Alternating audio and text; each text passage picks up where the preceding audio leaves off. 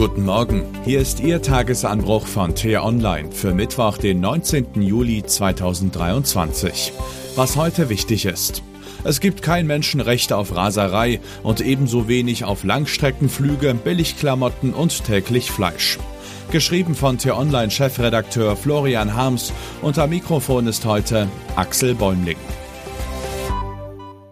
Je dramatischer und größer das Problem, desto eher neigen wir Menschen zum Igelreflex. Wir fahren die Stacheln aus und verkriechen uns unter dem nächsten Busch. Ja, ja, ich weiß, dass es schlimm ist, und ja, ja, wir sollten schnell handeln, aber bitte nicht in meinem Vorgarten. So kommt es, dass man den Mund hält, wenn Freunde und Bekannte erzählen, dass sie mit der gesamten Familie nach Thailand, Florida und auf die Kanaren jetten. Oder dass man sich zwar vehement für mehr Klimaschutz ausspricht, aber den eigenen CO2-Fußabdruck geflissentlich verschweigt. Weil die Klimakrise übermenschliche Dimensionen angenommen hat, erscheint sie nicht mehr beherrschbar. Warum soll ich mein Leben ändern, wenn es eh nichts bringt? Der Punkt ist, die Krise ist sehr menschlich und sie ist lösbar, zumindest insoweit, als dass wir die schlimmsten Auswüchse noch verhindern können. So funktioniert die Logik der Kipppunkte. Ist einer überschritten, gibt es kein Zurück. Aber vorher zählt jedes einzelne Gramm Kohlenstoffdioxid, das weniger in die Atmosphäre entweicht. Wenn die Mehrzahl der Menschen das verinnerlicht und an Lösungen mitwirkt, bekommen wir das Problem in den Griff. Deutschland hat dabei eine besondere Verantwortung, weil es wie auch andere Industrieländer eine historische Emissionsschuld abträgt. Und weil es als viertgrößte Wirtschaftsmacht der Welt die Möglichkeiten hat, klimaneutrale Technologien zur Marktreife zu bringen und deren massenhaften Einsatz zu fördern, hierzulande, aber auch rund um den Globus.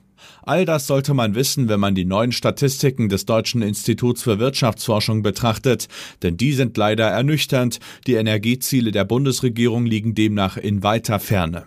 In vielen anderen Ländern sieht es ähnlich aus. So entsteht eine globale Vertrödelungskette, die unweigerlich die nächsten Kipppunkte auslöst.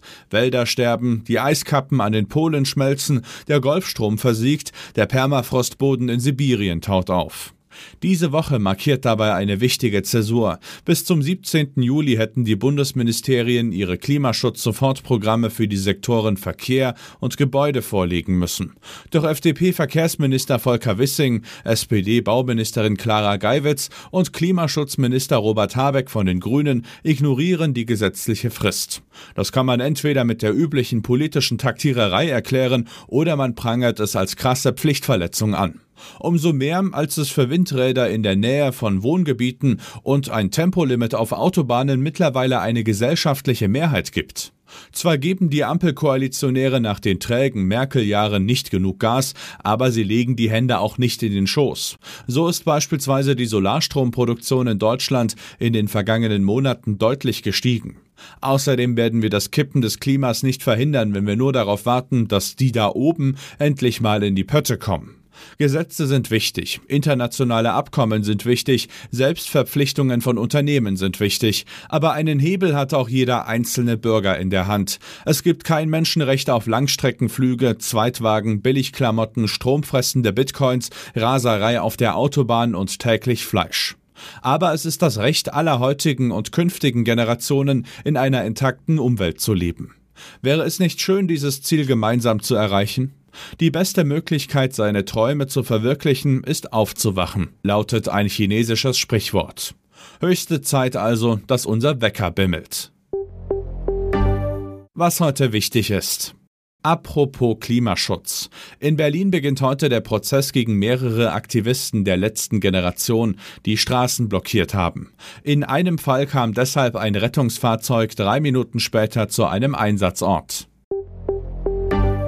John Kerry, der amerikanische Klimaschutzbeauftragte, setzt sich seit Jahren für globale Regeln gegen die Erderhitzung ein. Weil China dabei eine Schlüsselrolle spielt, besucht er heute die Diktatoren in Peking.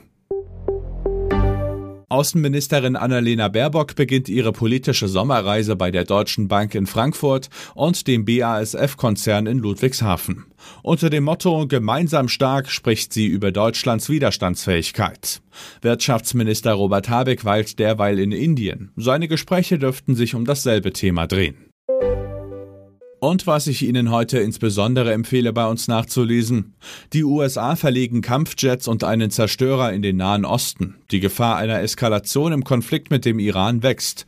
Abschreckung scheint jedoch der letzte Ausweg zu sein, berichtet unser Washington-Korrespondent Bastian Brauns. Den Link dazu finden Sie in den Show Notes und alle anderen Nachrichten gibt es auf t-online.de oder in unserer App.